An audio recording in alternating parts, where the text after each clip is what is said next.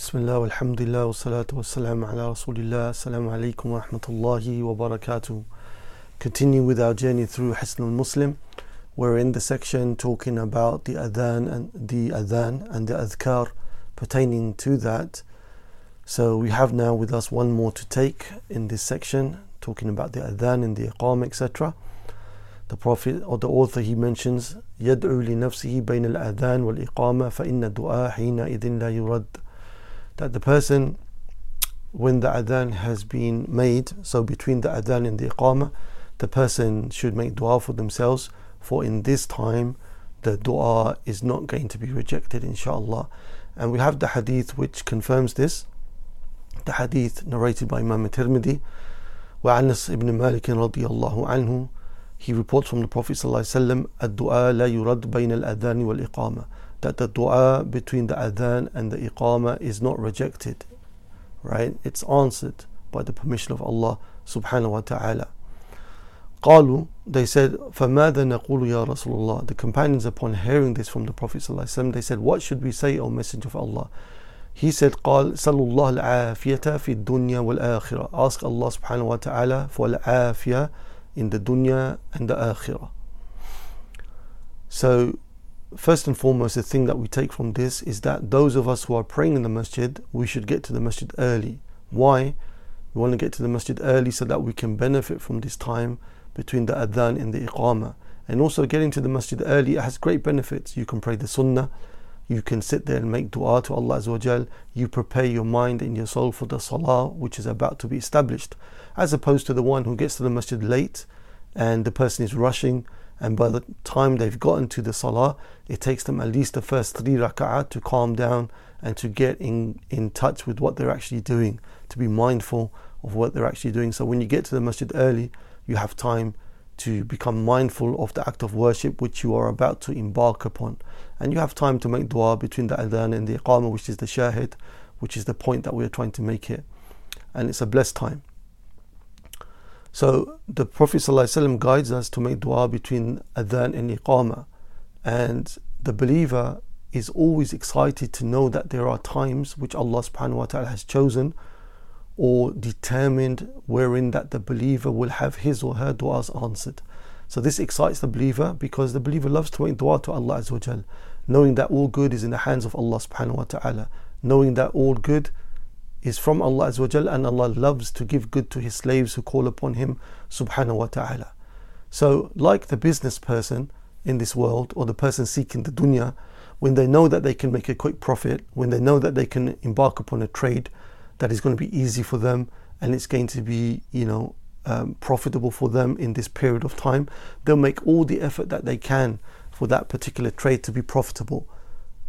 For example, you find people when they the sales are on, the sales are on for a short period of time. However, they'll queue up for hours before the sales actually start, hoping to benefit from that time where the sales are on. And we as believers, we have to have something like this when it comes to the times wherein Allah and the Prophet have told us that these particular times, your dua is more likely to be answered, right? So in these times, we should be excited to make dua to Allah subhanahu wa ta'ala, knowing that He has gifted that to us certain times in certain places where the dua is more likely to be answered. Uh, so the Prophet ﷺ said between the adhan and the iqamah, a question that to be discussed is is this also applicable to the sisters, to the women who don't pray in the masajid, and other people even who don't pray in the masajid for a, for a valid reason? And the answer is yes. Inshallah, we hope from Allah subhanahu wa ta'ala that this time is also blessed for them.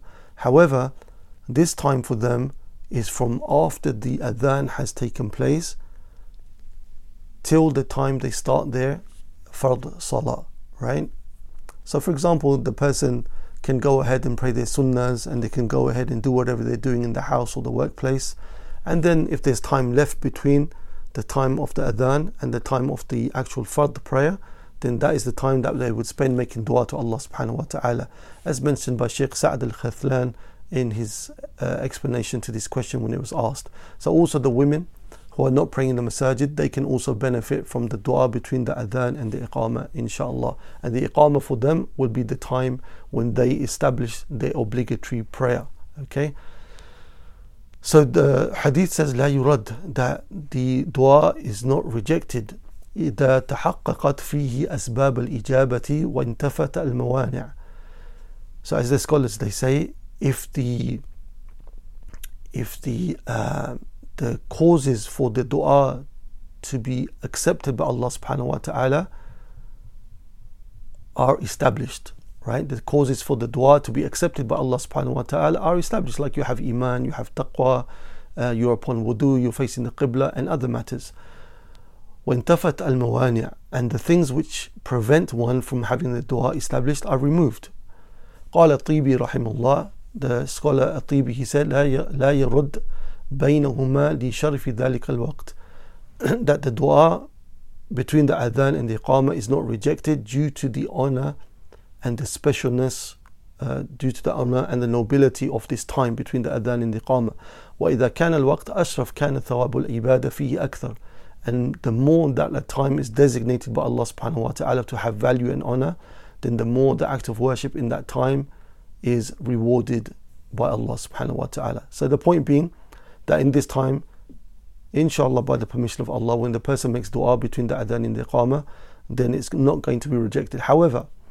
there are time there is there are cases that people do make dua in the times which they know to be virtuous like between the adhan and the iqamah however their du'as are still not accepted. Why is that the case? It could be number one that they are involved in major sins and as we know major sins they prevent one's du'as at times for being answered. It could be the case that yes, Allah will even answer the dua of a sinner.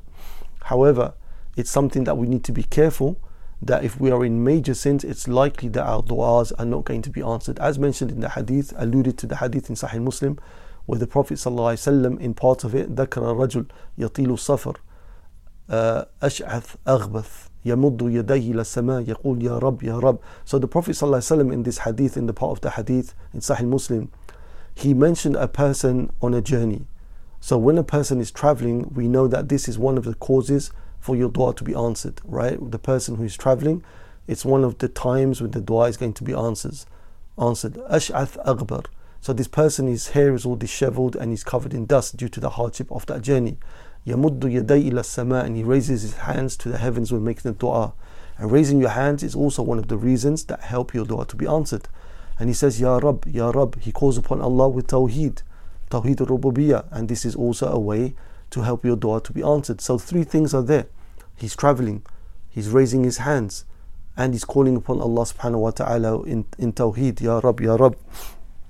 Then the Prophet ﷺ says, وَمَطْعَمُهُ حَرَامٌ وَمَشْرَبُهُ حَرَامٌ وَغُذِيَ بِالْحَرَامِ فَأَنَّ يُسْتَجَابَ لَهُ that the Prophet ﷺ said, even though these three things are there that would, would likely help his dua to be answered, however, his food is gotten from haram sources, his drinking is gotten from haram sources, and his malbas, his clothing is from haram sources, وَغُذِيَ بِالْحَرَامِ and in general, his nourishment and his livelihood is from haram sources.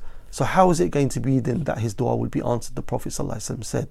So this is imperative, imperative for us to remember that one of the things that prevent us maybe and that we should be scared of from having our du'as prevented from being answered is falling into major sins right another reason why the dua may not be answered even though you are making dua in these special blessed times or and places is that maybe it's the case that Allah subhanahu wa ta'ala is choosing for you something better than what you are making dua for right so maybe it's the case that you're making dua to be married to a particular woman or to a particular man. But Allah subhanahu wa ta'ala is not allowing this to happen because He knows that that person is going to be bad for you. So the delay in the response is due to a wisdom that Allah subhanahu wa ta'ala knows and you do not know. Wallahu ya'lamu wa antum la ta'lamun as Allah Azza says. Allah knows and you do not know. So whenever the dua, the response to the dua is being delayed, as long as we are upon obedience to Allah Azza we should be happy knowing that Allah subhanahu wa ta'ala is going to choose for us that which is best. Another reason as to why the dua may be delayed in answering is because maybe Allah subhanahu wa ta'ala loves hearing you call upon Him and He loves that you are getting closer to Him by making these dua. So Allah subhanahu wa ta'ala delays the response of your dua because He wants to hear your voice calling upon Him with humility and devotion. And there's many other reasons as to why the dua may not be answered, but in all cases, the person doesn't lose out when making dua because dua is an act of worship that is beloved to Allah subhanahu wa ta'ala. وَقَالَ رَبُّكُمْ أُدْعُونِي أَسْتَجِبْ لَكُمْ Your Lord says, call upon me and I will make dua to you and I will answer your duas. Right? And the Prophet ﷺ said in the hadith in Tirmidhi, الدعاء هو الإبادة. That dua, it is the reality of an act of it, it is the reality of worship because you are humbling yourself before Allah subhanahu wa ta'ala you are admitting to Allah that you are in complete poverty and in complete need of Allah subhanahu wa ta'ala. So when one acknowledges this, this brings them closer to Allah subhanahu wa ta'ala and they experience sweetness in the acts of worship that they are doing, which is the dua. So we always remember that Allah subhanahu wa ta'ala is completely generous, completely rich, and that we should make dua to Allah subhanahu wa ta'ala often and we should never be despondent or despair if our duas are not being answered and we should recognize that it's upon us to change our state to become closer to Allah through doing more obedience and through seeking forgiveness and to recognize that whatever Allah Azza is choosing for us, if we are on a state upon a state of obedience, then it's going to be good for us.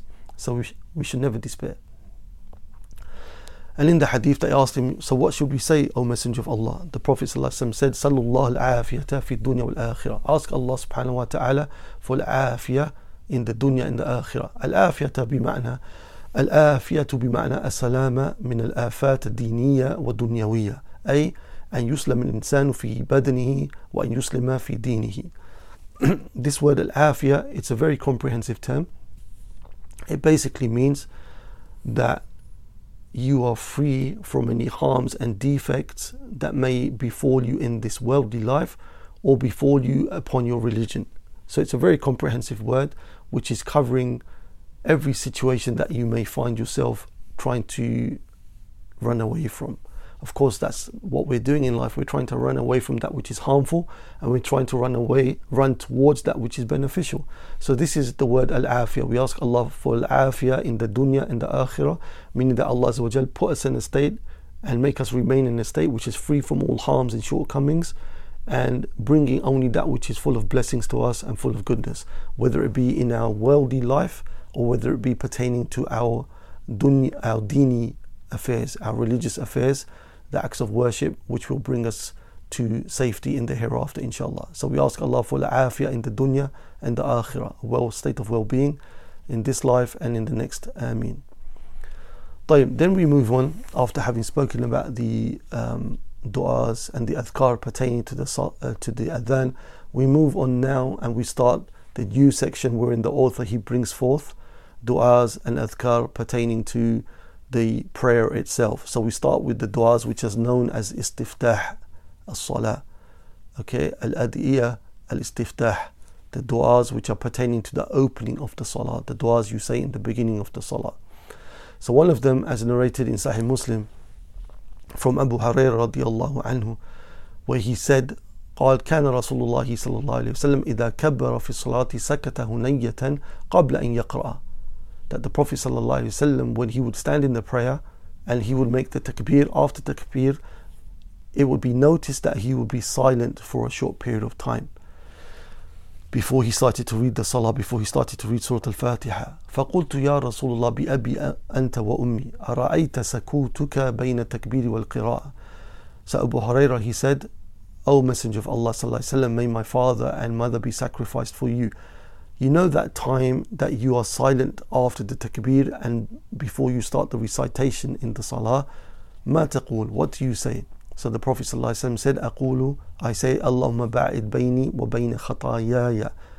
Oh Allah, distance me, or I'll read the dua and we'll, we'll uh, translate it and explain it word by word in a bit, inshallah. Allahumma ba'id bayni wa bayna khatayaya. كما بعدت البين المشرق والمغرب اللهم نقني من خطاياي كما ينقى الثوب الأبيض من الدنس اللهم اللهم اغسلني من خطاياي بالماء بالثلج والماء والبرد. Okay, so this is the narration where Abu Hurairah narrates that the Prophet ﷺ is silent after having said the takbir, after having said Allahu Akbar, and before, this, before he starts the recitation of Surah Al-Fatiha. So Abu Hurairah radiallahu anhu being the keen, keen companion as many of the companions were, they would notice every single detail about the Prophet ﷺ. And they noticed that at this point, the Prophet ﷺ wouldn't say anything in the salah. He would remain silent. So they asked the Prophet ﷺ, What is it that you are doing at that point? And this is the beauty of the companions radiallahu anhum, that they never left out anything which was beneficial to them and of course beneficial to us because they are the ones who narrated the deen to us from the Prophet ﷺ. So the important point here is is that if the prophets, if the companions radiallahu anhum didn't narrate to us from the Prophet that he did such and such, or they themselves didn't do such and such, then we should not do it. Right? If we find that an action was not done by the companions radiallahu anhum, or it was not narrated to us from the companions in an authentic manner, then we shouldn't do it because the deen is completed at the time of the Prophet and at the time of the companions, and there is nothing that would benefit us or bring us closer to Allah subhanahu wa ta'ala except that the companions told us about it. And nothing that would keep us away from the pleasure of Allah azza wa except that the companions told us about it upon the tongue of the Prophet sallallahu alaihi wasallam so then we say that Allah the Prophet sallallahu he said in the narration Allahumma ba'id bayni wa bayna khataya oh Allah distance me so the Prophet sallallahu in this dua is Allah asking Allah for distance between him and the sins that one may fall into. والمراد بالمباعدة محو ما مضى من الذنوب السابقة وعدم الوقوع في ذنوب اللاحقة and the intent for this word oh Allah distance me Allah maba'id Allah maba'idni oh Allah keep me distant is that the intent is that you are asking Allah subhanahu wa ta'ala to remove from you the effect of the previous sins that you may have fallen into and to keep you away from any future sins that you may fall into. Allahumma ba'idni bayni wa bayna khatayaya. Allahumma ba'id bayni wa bayna khatayaya. Oh Allah, distance me from my sins and my mistakes, right? Distance me from the effects of my sins and the anger of Allah subhanahu wa ta'ala that may fall upon me due to these sins and prevent me from falling into any future sins. كما بعدت بين المشرق والمغرب as you have distance between the east and the west right Imam Sana'ani he mentions here that look at the words that have been chosen as you have distance between the east and the west keep me so far away from my mistakes and the effects of my mistakes and falling into any future mistakes like you have kept the east distant from the west. And also like the east and the west they cannot join they cannot touch. Likewise keep us away from ever joining or touching any sins that may come across our path in the future. So it's a complete begging of Allah to stay completely far away and free from sins as much as possible. Allahumma naqqini. And then the person says Allahumma naqqini oh Allah purify me. Wa majaz an izwali dhunub wa mahwi and it is relating to be purified from the sins and the effects of the sins. Min khatayaya. Okay? You say, Allahumma ba'idni, Allahumma ba'id bayni wa bayna khatayaya. Allahumma naqqini min khatayaya. Oh Allah, purify me from my sins, as in one of the narrations. Min khatayaya. What is this word? Min khatayaya mean? Imam Atibi, he says, Rahimullah, al khitaya as saghair. Khitaya means the, the minor sins. So you're saying, Allah, purify me from my minor sins. Allahumma naqqini min khatayaya. Sometimes we take it easy with regards to the small sins because we think that, okay, it's only a minor sin, it's not going to have much of a problem or much of an effect. But we need to remind ourselves that mountains are made from stones. So each time the small sin is committed, it leads, leaves a black dot on our heart as mentioned by the prophet ﷺ, until may allah preserve us and protect us it could be the case that somebody's so often committing the small sins and so many of them that it ends up covering the heart in blackness, wherein the person is in a very serious situation pertaining to their iman. And also, it's never the way of the righteous that they take small sins lightly because they know, as mentioned by Abdullah ibn Masud radiallahu anhu in Tirmidhi, that he, Abdullah ibn Masud radiallahu anhu, he said, إن المؤمن يرى ذنبه كأنه ذنوبه كأنه في أصل الجبل يخاف أن يقع عليه إن المؤمن يرى ذنوبه كأنه في أصل الجبل يخاف أن يقع عليه that the believer the true believer sees their sins as though they are sitting at the bottom of a mountain and the mountain is about to fall upon them that's how fearful they are of their sins وإن المنافق يرى ذنوبه أو ذنبه كأنه ذباب وقع على أنفه فقال به هكذا and the munafiq, the hypocrite, the one weak of faith or the one absent of faith, he or she sees their sin as though it's just a fly that has landed upon their nose and they just wipe it away. Yani a sin of no consequence. Whereas the believer understands that the more they commit these minor sins, they could easily lead the person to fall into major sins, very likely, because the iman gets weaker and weaker the more you commit the minor sins. So the true believer is one who is on guard from the minor sins as well as the major sins and seeks forgiveness from Allah subhanahu wa ta'ala for all. كما ينقى الثوب الأبيض من الدنس So after saying اللهم نقني من خطاياي O Allah purify me from my minor sins like kama yunqa thawb min like you purify the white thobe from any stains that fall upon it. So, like a person would purify a white thobe from any stains that fall upon it. Why was the white color mentioned in clothing? Because the white color, when it has dirt on it, the person has to be extra careful to remove the effect of that stain okay? It has to be a very thorough removing whereas if it's a dark colored clothing you can leave the effect of the stain and it's not going to be noticed easily. So we're asking allah subhanahu wa ta'ala to remove from us our sins in a complete manner which leaves behind no effect or no trace of that sin. And then the person says allah ighsilni min khatayaya bima'i wa barad oh allah purify me and wash me from my sins okay my mistakes like uh, with water and ice and snow. Okay, so why use the uh, words water, ice, and snow? Because sins is that which burns sins is that which leads you to the fire. So the sins it has the the the description of being burning because it can burn a person in the hellfire and also it burns away the blessings in this life and it burns away the iman that a person may be on. So it's uh, munasib, it's appropriate that we are making dua to Allah to remove that which is burning us, which is the sins, with water, ice, and snow, etc. Okay, and this dua, this opening dua that we're discussing, dua al-istiftah, the opening dua of the salah is appropriate. Why is it appropriate? Because now you want your sins to be removed, and also you're thinking about the fact that you're going to do an act of worship which is going to remove your sins, inshallah, by Allah's permission, which is the uh, which is the salah itself. As mentioned in Sahih Muslim, the Prophet ﷺ said, أَرَأَيْتُمْ لَوْ أَنَّ النَّهْرَ بِبَابِ أَحَدِيكُمْ يَغْتَسِلُ مِنْهُ كُلَّ يَوْمٍ خَمْسَ مَرَاتٍ do you not see that if one of you was to have a river in front of their house and the person was to wash in that river five times a day,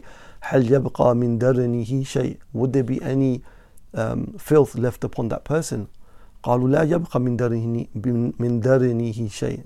No, O Messenger of Allah, no dirt will be left upon that person who washes five times a day in the river which is in front of their house.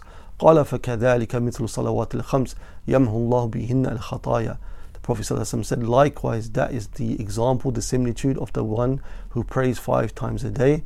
Then the person doesn't have any sins, inshallah, the small sins left upon them.